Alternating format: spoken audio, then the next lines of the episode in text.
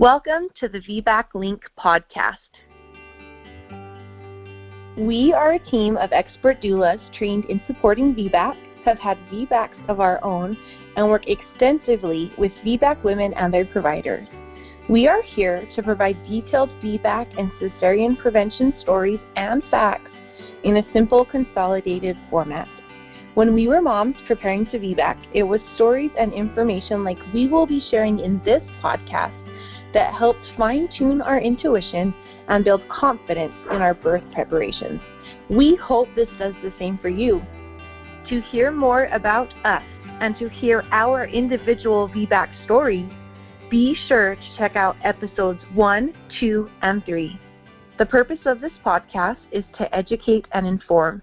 It is not meant to replace advice from any other qualified medical professional.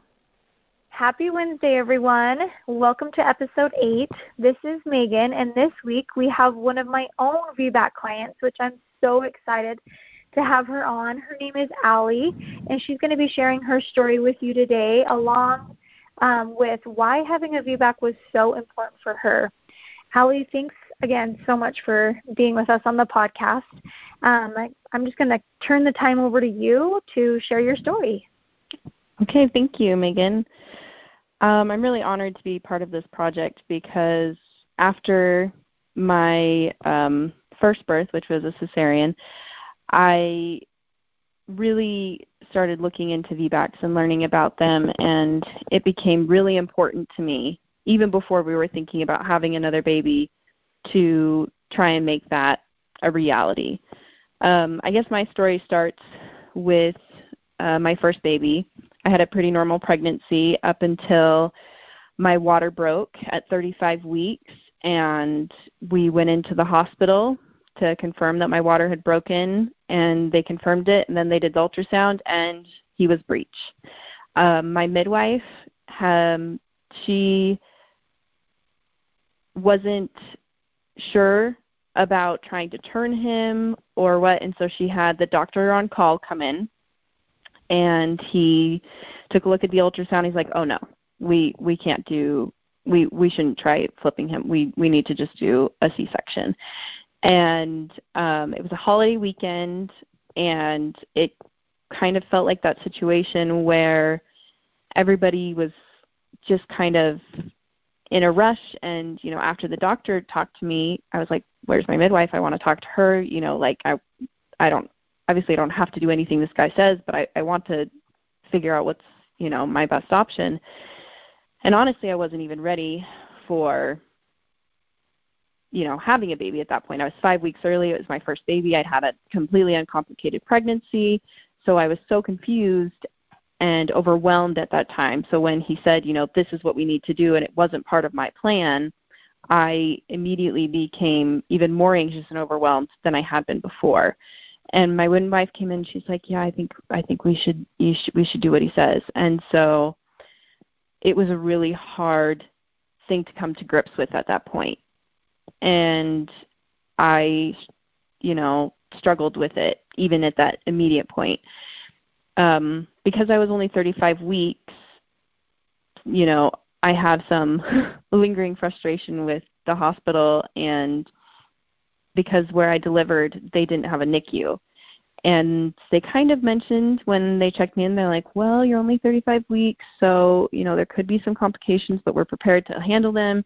You know, are you comfortable? And being a first time mother with you know no anticipation of having an unhealthy baby i just kind of trusted what they said and and you know stayed at that hospital so when i finally you know calmed down and basically gave in to letting them do a c section um he came out and he was having trouble breathing but was breathing. And so they had to take him away right away. I saw him for maybe a second as he came out, and my husband went with him um, to the nursery and you know was there with the neonatologist and they were working with him i don't remember a ton between then and when they told us that he wasn't doing well enough for them to keep him at that hospital. Um, he had to be transferred to a different hospital, and because I had had a C-section, you know, and it was literally not even hours after my C-section, I couldn't go with him. I couldn't be discharged, and insurance won't pay to have you transferred to a different hospital. Um, so you have to pay for the ambulance ride if you want to be transferred. You can't just like drive in your own car or anything. And the expense of that was like, I mean, I don't know what it would have been for me, but I know the bill we paid for my son to be transferred via ambulance um, was over five thousand dollars. And so I didn't hold my baby until he was three days old and he was in the NICU for 26 days. Um, and even though I never went into labor, I never felt a contraction. My water broke, but I never experienced any signs of labor after that, which being 35 weeks isn't super surprising. But um, I never experienced anything that made it feel like a birth for me. And for me, that made my C section so traumatic. It wasn't that I had I I never really felt like I had failed or anything. It was just all of the circumstances surrounding my C-section made it traumatic for me. And you know, when I heard other women's stories about C-sections, you know, where they found out baby was breech in the um in one of their appointments and you know they had a scheduled c-section and it was all fine or even after a traumatic labor you know baby came out like i can understand why so many women are so willing when the doctor says oh you had a previous c-section we'll just schedule your for your next one we'll just schedule it you don't you don't need to try for a VBAC i understand how so many women find that to be the not even the more appealing option, but they just don't even question it. You know, that's what their doctors say, and for their circumstance, they feel better about that. You know, it wasn't a traumatic experience. But for me, because it was such a traumatic experience, it really it wasn't really an option to even think about not having a VBAC. I was so emotionally traumatized by the birth experience I had had, which happened to be a C-section, that it just wasn't an option. And so I started researching and looking into, you know, information about VBACs and, you know, asking about it at my doctor's appointments even and stuff like that. Um, early on, even before we were thinking about having other kids. And um, for a while, I honestly was so emotionally it was such an emotionally charged thing for me that even seeing a picture of a mom holding her newborn baby, you know, right after birth would just send me into tears because, you know, I never got that. And I know that a lot of women say that when they have a C-section they feel like, you know, they failed or something like that and I never really felt that. I just felt like I missed out. You know, for me, mm-hmm. I didn't feel like my situation had to be that way. My son wasn't in distress. I wasn't in distress. We could have waited to see if my labor would start naturally and, you know, baby could turn on his own. We could have tried an, an inversion or whatever to get him to turn around. Like there were so many options that once I was out of that emotionally charged situation of the doctor telling me this is what you have to do and my midwife agreeing with him, you know, I just I felt so much frustration that I wasn't even allowed to try.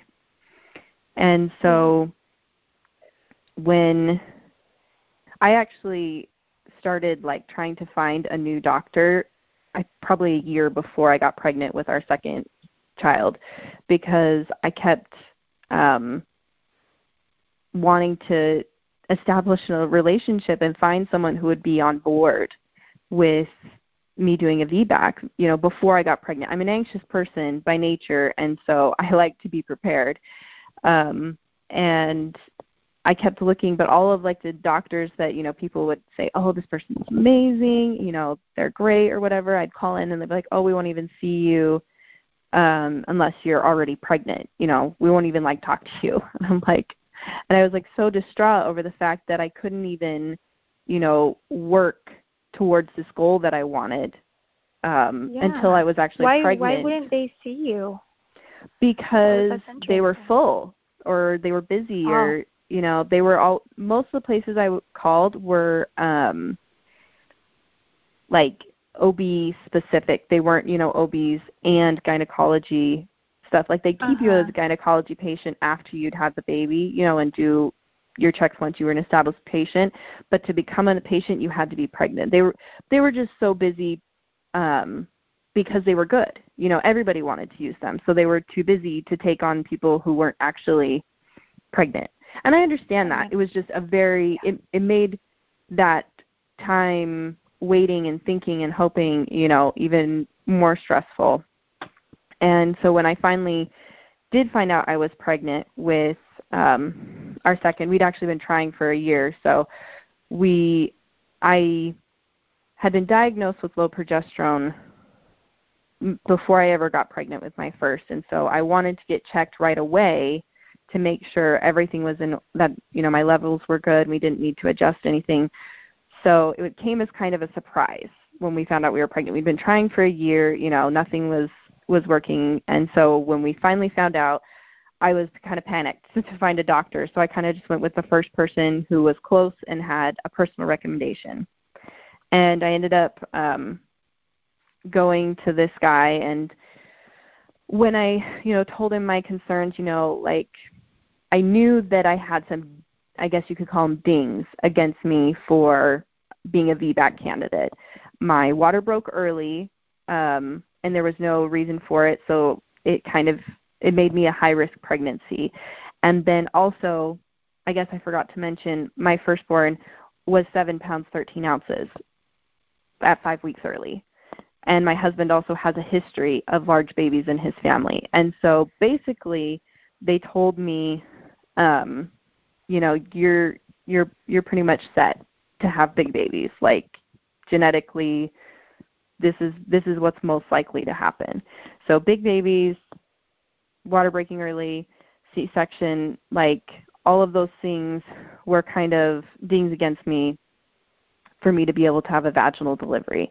And so when I ended up going to this doctor that I just kind of pulled out of a hat, um, he was very nice, but as um, the appointments, I guess I should say that it wasn't just because of him that I ended up switching to a different doctor, but I we actually found out that I was pregnant with twins at um about five weeks. I was having some cramping and they had me come in and they did an ultrasound and there were um two sacs and they told me right then, they said, Don't tell people you're having twins.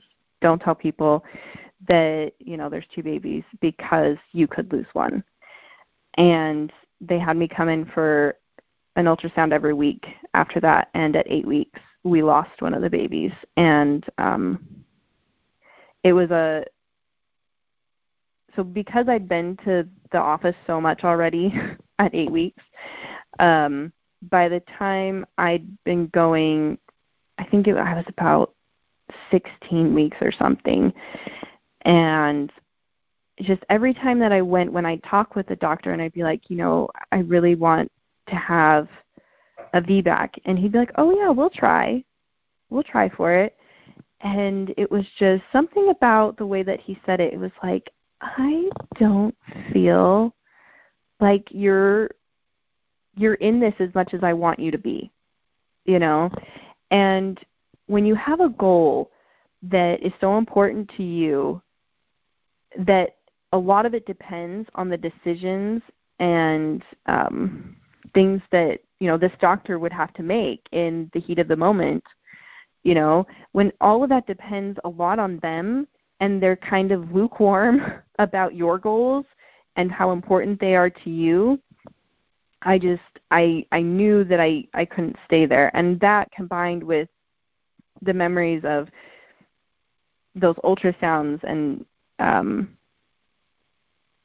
from losing our other baby it it just kind of spurred me to to look for another doctor and I had heard some good things about another doctor at a different hospital and when I called them, they were pretty full, but they had one doctor who was coming back from maternity leave. And so I wouldn't be able to see her immediately, but she would be my eventual like for the long-term doctor. And mm-hmm. so it was kind of like fate. It felt so right because I was like she just did this. you know, she's ready for, right. you know, she's going to be in my court.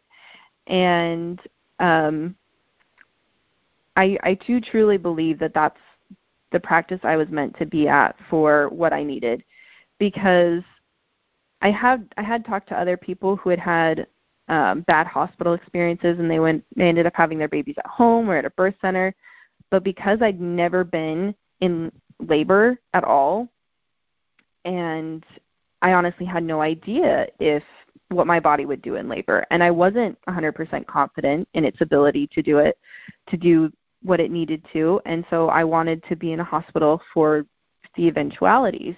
And I also wanted to have an OB because I felt like in my situation my midwife didn't fight for me against that doctor, you know, when I had Jordan, that on call doctor. You know, she just went with right.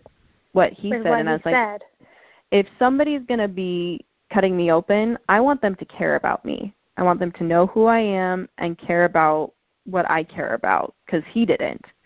And you know, I don't know if that would have changed the outcome, but it was just one of those things that the trauma of my first birth um made it a big deal to me. And so I ended up, you know, that's that's where I wanted to be. And so when I went to this practice, I just felt like this was where I needed to be. But the funny thing is is they still weren't um the, these doctors still weren't like let's do this you're going to do this like you know they were totally supportive they're like we support your decisions they're like but we do have to tell you the risks. And so a lot of my pregnancy was them saying you know we we support you in a vbac but we're we're going to tell you the the nitty gritty details. And they would lay out the facts um and the statistics. You know if you have a big baby um, there is a chance of shoulder dystocia, which is where the baby gets stuck, and there can be some serious complications for this. Um, and when they talked about it, it was interesting to me because the way that they talked about it, they made it seem like it was pretty serious. And then, and I was like, okay, you know, I'm taking this seriously, but you know, I want to give my body a chance, you know, to do this natu- like vaginally if right. I can. Yeah. And mm-hmm. then they told me the statistics that went with them. And I cannot remember the statistics off the top of my head, but I remember it being much lower in my head than would be associated with their dread of this basically. Like they seemed really scared of this, but the chances of it happening seemed really low. Um once they explained, you know, the actual numbers and I was like, okay. I'm like, so I still want to try. And they'd be like, okay, you know, this, I guess this is what we're doing. But it was just so interesting to me that they would take these very small chances and make such big decisions off of them because I'd never been in labor. They had no idea if my body could do what it was supposed to or not. And the chances of something going wrong were really low and also I would be in a hospital. I would have doctors there to take care of things. Like it wasn't gonna. I wasn't gonna be in a field somewhere giving birth by myself, you know. And so my my options right. were my options were good. I was gonna be in a safe place, and so for me, it was just interesting to see how worried they were, and it played into um my pregnancy. I up until I was 37 weeks. I was worried the whole time that I was my water was going to break early. I was going to go into labor early. I was going to have another NICU baby, which was going to be so hard, and I was so worried about that. And then I made it to 37 weeks, and then I realized, holy crap, they're also worried that he's going to be big, which he was. Um, and it was so up to 37 weeks. I was just so stressed that I was going to have an early baby. And then 37 weeks hit, and I'm like, holy crap, this baby needs to come now, or they're going to freak out. If I make it to like 40 weeks, they're going to be like, this is a 12 pound baby. Like, you know, and you can just, I remember. You can tell, you yes. tell with doctors when they're making decisions based on their assumptions based and not just on what's happening you know? When Meagan and Meagan remembers this because she was there when i was pushing which was four hours so it's a long time um, you worked so hard. I did i did. But there were two obs in the room and three nurses they were so terrified that my baby would get stuck that he would have, you know, shoulder dystocia would happen, that I was pushing like I was flat on my back and I was pushing for four hours with there was like a total of nine people in the room just for when I was pushing because they were so worried about this. And you know, I'm glad that they were, you know, being prepared and stuff, but it just kind of shows you that mentality that they have.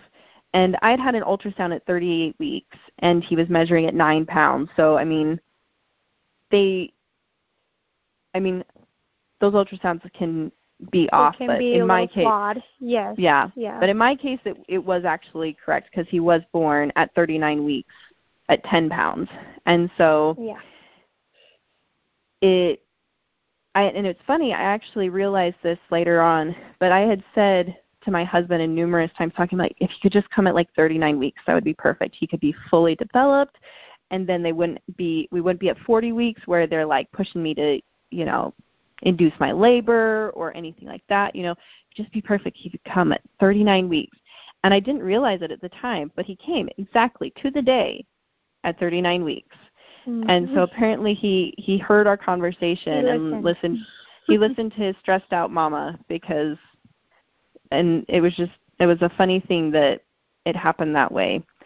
But i think the the thing about my story that I want people who are trying for a VBAC or who have had a C-section and are going to have more, you know, for various reasons, is I have had a C-section and I've had a vaginal delivery, and I thought that the vaginal delivery was going to be so much easier, you know, recovery-wise, um, like not easier in the midst of it because obviously in the midst of it that is not easier than laying on a table mm-hmm. doped up but um i thought the recovery would be so much easier and i ended up hemorrhaging because i had labored for two days prior to actually getting into active labor um and then i pushed for four hours and so i ended up hemorrhaging um but now that I've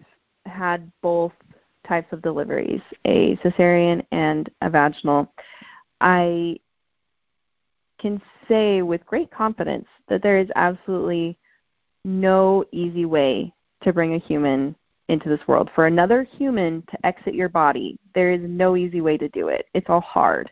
And I think that's an important thing for us to realize as women that, you know, there is so many different variations of hard and that's just how it is. And just because it's hard doesn't mean it doesn't have to be beautiful and wonderful and you know everything you can ever dream of. It's just part of what you know part of life and one of those things that is hard but worth it kind of a thing. Um my delivery with uh, my second baby it was that kind of hard but worth it situation. I labored for um, two days in early labor. Um, we actually thought that I was in active labor, and we went to the hospital, and they're like, "Yeah, you're at a two. Um, I don't even know what I was a face or anything, but they they let me walk around the hospital and like try and get things going and by the time an hour went by and they checked me again they're like we can give you some morphine to sleep and send you home but that's about it and so by the time that um I my water actually broke about 24 hours after they discharged me from the hospital that first time. My water finally broke. I'd been awake for like two solid days, um, mm-hmm. contracting on and off, and I was just so tired. And so when I, we got to the hospital after my water had broken, I they hooked me up to all these machines because I was a VBAC, and so they had to do continuous monitoring. And I was just having so much trouble with contractions, and I ended up getting an epidural, which was not part of my plan, but I think it ended up being what needed to happen at the time because mm-hmm. I was able to get some rest, and if I had had, and if it, my, I think it probably slowed down my labor because I think I took about 16 or 20 hours between when I got to the hospital after my water broke to when I delivered. Time to push. Yeah. Yeah. And so I think the epidural probably slowed my labor, but um I honestly don't know that if I hadn't gotten it, if I could have done it because I would have been so tired. I was so so tired at that point. And so, you know, it's kind of one of those things you just take life as it comes and you're okay with it. And because I am planning on getting pregnant again someday, I think I'm going to learn from my last birth and um I I think I'll I'll probably try and find a birth center because I know that they won't require that continuous monitoring that a hospital would so that I can be better able to deal with the contractions because I think that was probably the hardest part of um, dealing with the contractions was I was also hooked up to an IV for uh, uh, group strep B um, antibiotics, and so I was really confined in my movements and um, just wasn't able to really and and my contractions got way worse after my water broke. And i was still only mm-hmm. dilated i think to like a three when we got there.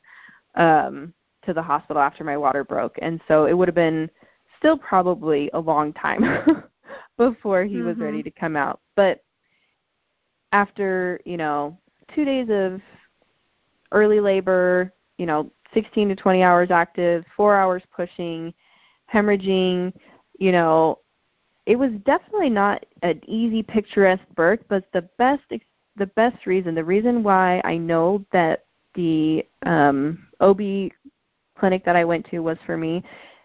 I didn't even end up with my doctor. She wasn't. She was, I think, out on that day, so it was a different um, OB who delivered my baby.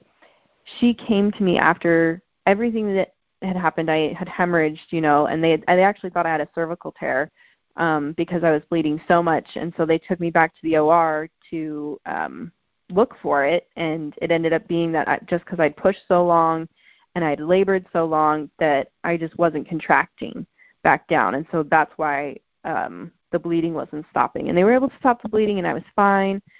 Um, but she came to me after all that had happened, and she said, "This is what you were meant to do. You were meant to have a VBAC. You were meant to, you know, have this baby vaginally, and it won't be as hard next time." And that was the amazing thing about um, my situation because do- another doctor could have easily used a scare tactic and said, you know, this was the risk that you took trying for a VBAC, especially with a big baby, because big babies longer labor. You know, they they totally could have gone that route, and or even could chose, have called it after two hours of pushing. Yeah, or even and they never once. I had absolutely no mm-hmm. no idea how long I was I had been pushing. No. I had absolutely no idea. Nobody said anything, even once, about, you know, episiotomy or anything. There were actually times where in my head I was yelling for an episiotomy because that was done. But you know, they were amazing and um you know, the fact that she would come to me and take the time to say that was such an empowering experience for me to know that I I mean, I it was amazing for me because even though I hemorrhaged, and they had to take me back to the OR. I got to hold my baby right after he was born for 40 minutes.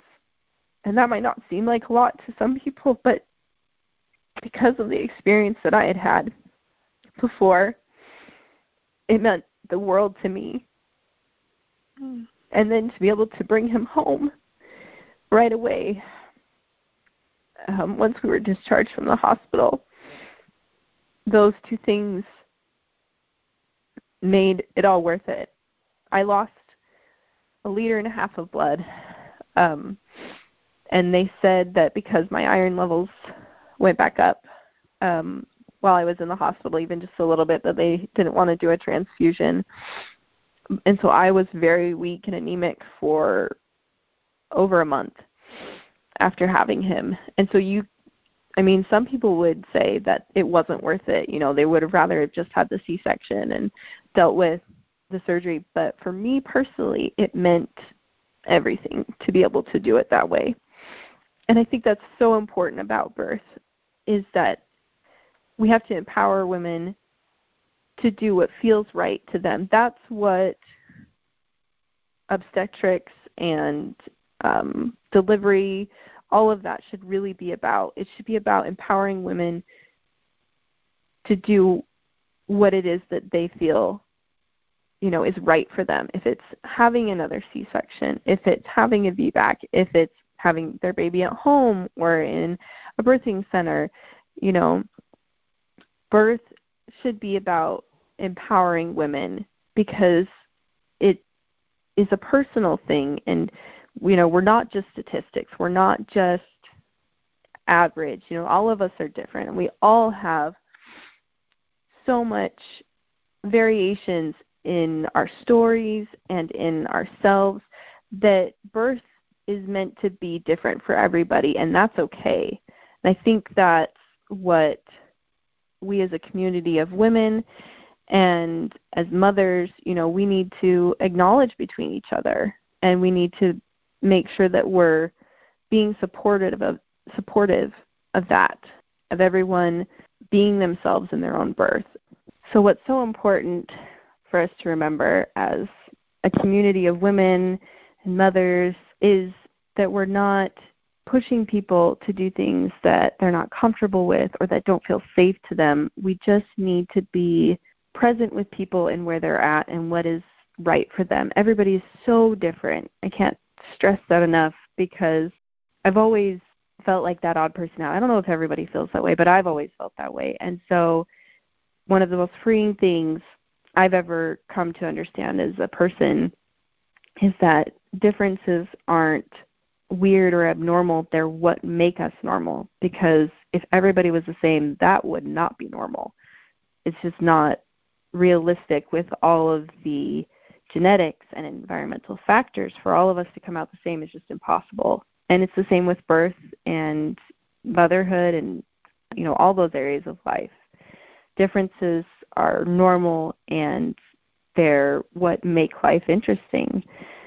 Um, and so I think what I'd like to leave you with, especially anybody who's considering a VBAC, you know, if you're considering it, the likelihood is it's what you want. And if it's what you want, make sure that you find someone who's going to fight for that with you. And if you're in a situation like me where you don't feel comfortable with, you know, someone who's completely naturally minded like a midwife or whatever, um, or you feel more comfortable with an OB in a hospital situation, I highly encourage you to find someone who's going to be there to support you such as a doula, or make sure your husband is um, educated and ready to be there for you. You know, Meagan was such an inspiration for me, and you know, when I was interviewing doulas, I I loved people's stories and you know hearing you know what they offered. But when I heard Meagan's story that she was also a VBAC mom, it was just like fate, and I just knew that she was the one who was gonna you know help me get through this. And I encourage anybody who is attempting a VBAC um, that they find that person for them, the person who's going to cheer you on, even if it isn't your provider. Um, they don't have to be the person that cheers you on the most. You can have somebody else who can be there for you. I really hope that in my story you can find peace within yourself to accept, you know, whatever circumstances led you to wherever you were and just to be able to accept that and to move on and to feel comfortable with yourself because so much of life encourages you to doubt yourself or to feel like something isn't right. And so I always want my words towards others to make them feel like they are right. They are what they need to be. In that moment, you are always what you need to be. You are always where you need to be. You can change and be different from the next moment, but where you are is okay. What you're doing is good. And and you are enough. I love it. Oh, thank you so much. You I mean like I just like replayed that whole day back, really those couple days back, and it was just it was wonderful and watching the strength and the power that you found deep inside as you were pushing and as you received your baby. It was just incredible and I totally just welled up with tears and started sniffing along so I had to mute my phone. um, thank you so much for sharing, Allie. Anything else that you would like to say? Thank you so much for having me. Okay, and thank you so much thanks. for doing this. Today's educational fact is the Bulletin on Shoulder Dystocia by the American College of Obstetricians and Gynecologists, the ACOG, lists the rate of shoulder dystocia as 1.4% of vaginal births. To find more about shoulder dystocia, visit shoulderdystociainfo.com. We are always looking for more inspiring stories. To share your story or possibly be on one of our podcasts, post on social media with the hashtag YWeVBAC and tag at the link or contact us from our website. Be sure to rate us and share and leave your reviews. We are excited to hear what you think. For families local to Utah, be sure to check out our website, utahvbaclink.com, for more information on our VBAC childbirth classes and doula services. Thank you so much for listening. We are excited for you to begin your journey with us.